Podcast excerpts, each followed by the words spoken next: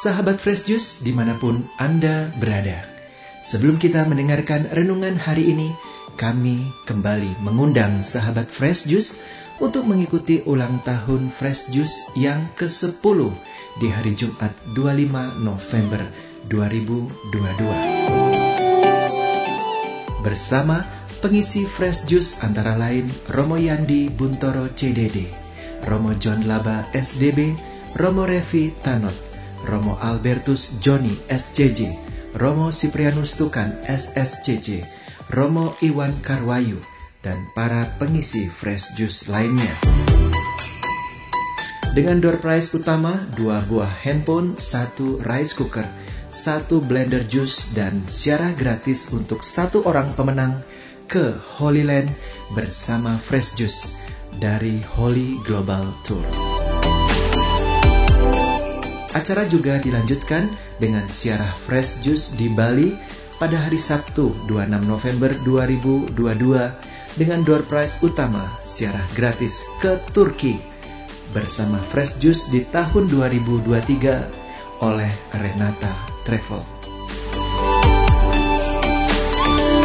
Pendaftaran bisa menghubungi WA 0813 5390 4939. Dan bagi Bapak Ibu yang tergerak untuk berbagi dan memberikan persembahan kasih untuk pelaksanaan acara Fresh Juice Live ini bisa memberikan donasi dengan klik bit.ly garis miring donasi FJ. Sekaligus kami menginformasikan bahwa ulang tahun Fresh Juice yang selanjutnya akan kita adakan 5 tahun lagi di tahun 2027 setelah ulang tahun Fresh Juice yang ke-10 ini. Mari saat ini kita mendengarkan renungan Fresh Juice Senin 24 Oktober 2022 bersama Romo Albertus Joni SCJ dari Lampung. Selamat mendengarkan.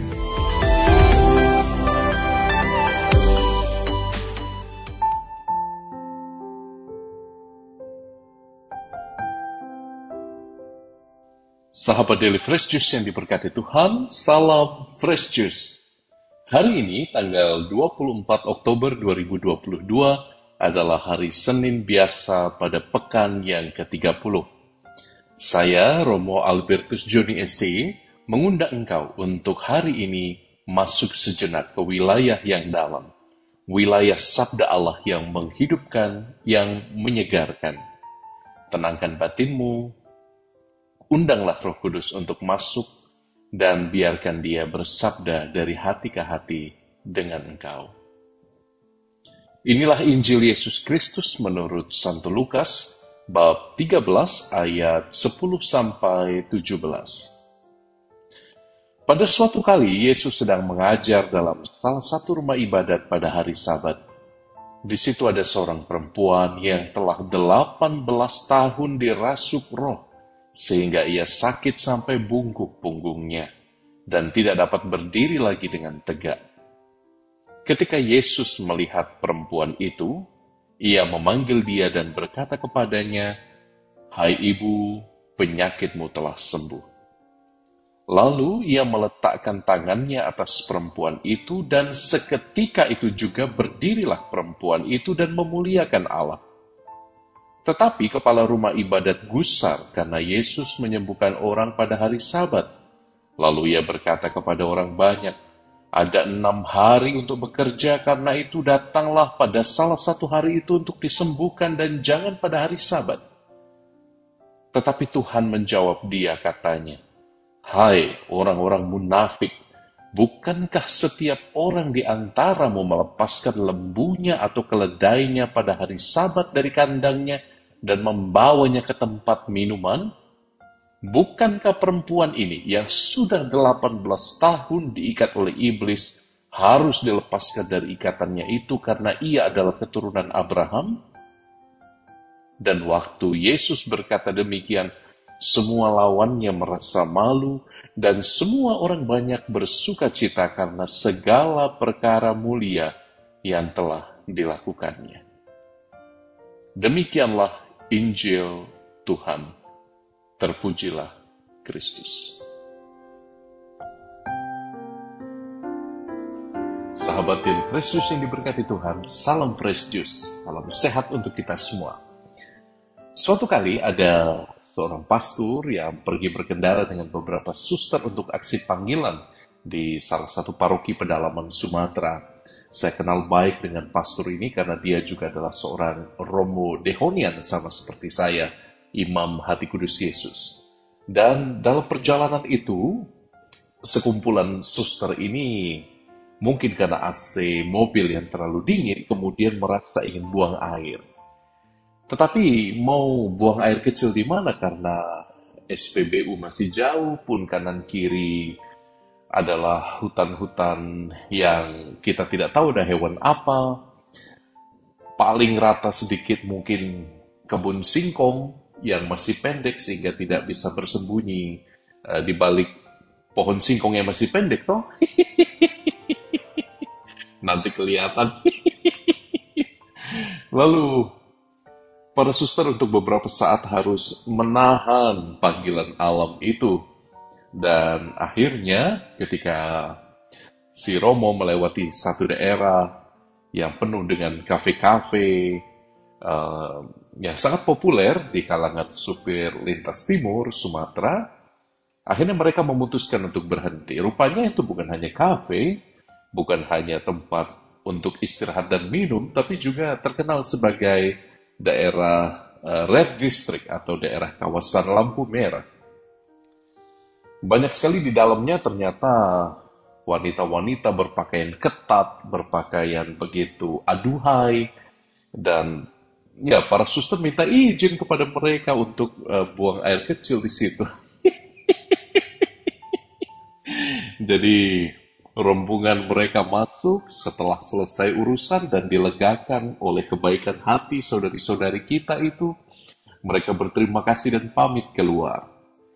Lalu sang Romo yang melihat dari balik jendela itu tersenyum, tersenyum, tersenyum. Karena apa?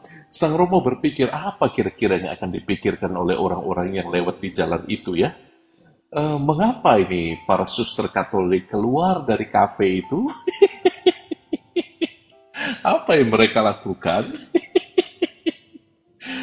dan mungkin bagi yang berpikir positif dan berpikir baik pasti akan mengatakan, oh, para suster itu sedang mendoakan, sedang memberi pelayanan, sedang memberi sapaan rohani kepada mereka yang ada di dalam kafe-kafe itu. Mungkin yang berpikir buruk akan mengatakan, wah, apa yang dilakukan oleh para suster itu kira-kira ya? Saudari-saudaraku yang terkasih hari ini dalam Injil, dinamika yang mirip kita temukan. Hari ini kita melihat bagaimana Tuhan Yesus menyapa, menyembuhkan seorang wanita yang sudah 18 tahun diikat oleh roh jahat sehingga dia bungkuk. Dia 18 tahun diikat oleh roh jahat sehingga dia tidak dapat melihat dunia dengan kepala yang tegak. Dia hanya melihat ke bawah. Pun kalau dia harus menatap orang, dia harus memiringkan kepalanya, berusaha sekuat tenaga untuk melihat ke atas. Dan sekali lagi ini sesuatu yang sesuatu yang menarik karena angka 18 dalam tradisi Yudaisme angka 18 itu sering kali disebut dalam bahasa Ibrani-nya chai itu juga melambangkan atau diartikan juga sebagai uh, hidup yang baik atau sebagai uh, a good life. Mestinya angka 18 dalam budaya Yahudi melambangkan sesuatu yang baik, tapi rupa-rupanya dalam Injil tidak demikian. Dalam Injil angka 18 justru anehnya secara kontradiktif melambangkan penderitaan. Tapi tentu saja tidak lama kemudian penderitaan itu dilepaskan dan dipulihkan kembali dengan hidup yang baik dengan karunia mujizat penyembuhan. Cerita ini menjadi menarik karena Anda bayangkan posisinya. Wanita ini 18 tahun diikat oleh roh. Dan kemudian dia berjalan membungkuk. Kesulitan berjalan dan menatap dunia, tetapi dia tetap datang ke bait Allah. Indah ya?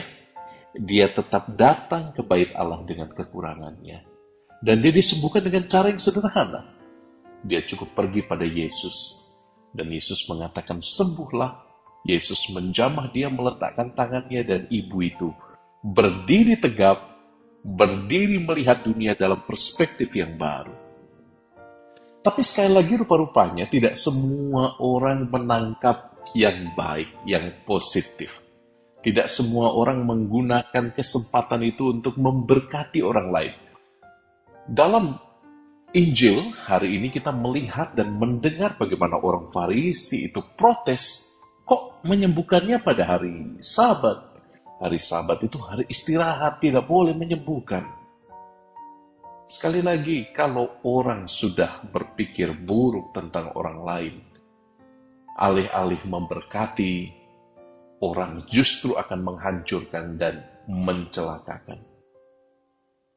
Seperti ditegur oleh Yesus kepada orang-orang Farisi itu ya.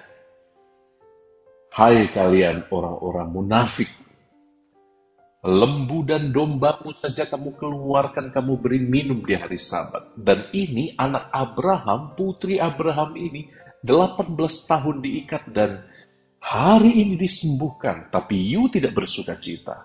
You malah melihat yang buruk daripadanya. You malah melihat pelanggaran alih-alih mujizat yang luar biasa. Maka teman-teman mari kita menggunakan tiap kesempatan seperti Tuhan Yesus, mengenali kesempatan untuk memberkati orang. Mulai dengan kata-kata, mulai dengan pikiran, dan tentu saja juga dengan tindakan. Saya yakin hanya dengan demikian kita mampu menjadikan dunia di tempat yang lebih baik untuk ditempati dan ditinggali. Sekali lagi, gunakan tiap kesempatan untuk memberkati. Gunakan tiap momen untuk membawa kebaikan. Ya, kadang-kadang pikiran kita agak nakal juga ya. Kadang-kadang pikiran kita juga mungkin sedikit liar. Berimajinasi yang buruk, berimajinasi yang apa? Uh, tidak memberkati orang lain, tapi justru malah mengganggu, menyingkirkan, merusak kebaikan. Nah, teman-temanku yang diberkati Tuhan, mari kita belajar selangkah lebih maju. Seperti Tuhan Yesus. Kita melihat kondisi yang tidak baik, lalu kita ubah menjadi kondisi yang lebih baik dengan pikiran baik, dengan kata-kata baik, dengan tindakan konkret yang baik. Itulah pilihan hidup yang setia memberkati orang. Saya, Romo Albertus Juni SCI, memberkati engkau dalam nama Bapa dan Putra dan Roh Kudus. Amin. Selamat berbuat baik dan apa pun yang kamu lihat dari orang, termasuk kalau melihat para suster keluar dari kafe lampu merah, tetap berpikir baik, tetap berkata-kata baik, tetap bertindak baik. Salam juice. Bye.